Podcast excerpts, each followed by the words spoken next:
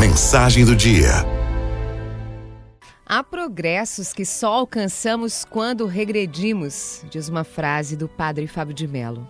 Não foram poucas as vezes que eu tive que voltar atrás e refazer algumas decisões.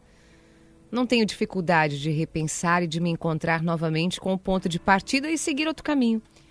Muitos classificam como um fracasso ter que voltar atrás ou até desistir de uma ideia.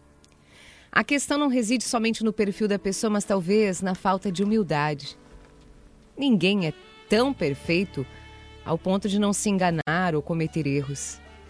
Tem progressos que só acontecem se formos capazes de regredir, de voltar atrás e de repensar a decisão tomada. Nós somos aprendizes nessa vida. Não erramos porque queremos, mas porque estamos nesse processo de aprendizagem.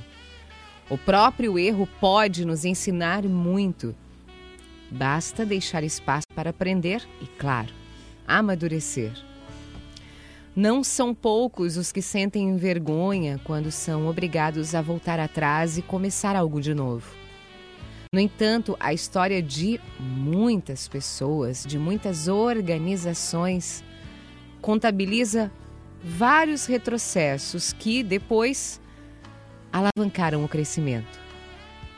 Por mais séria que seja uma decisão, voltar atrás não é o fim do mundo e nem um sinal de fracasso. Sim, muitos progressos só acontecem quando a pessoa dá um passinho para trás, quando abre mão de um objetivo, quando refaz as metas e aguarda o tempo favorável. Um passo de cada vez, livres de ansiedade, vamos trilhando os caminhos da vida.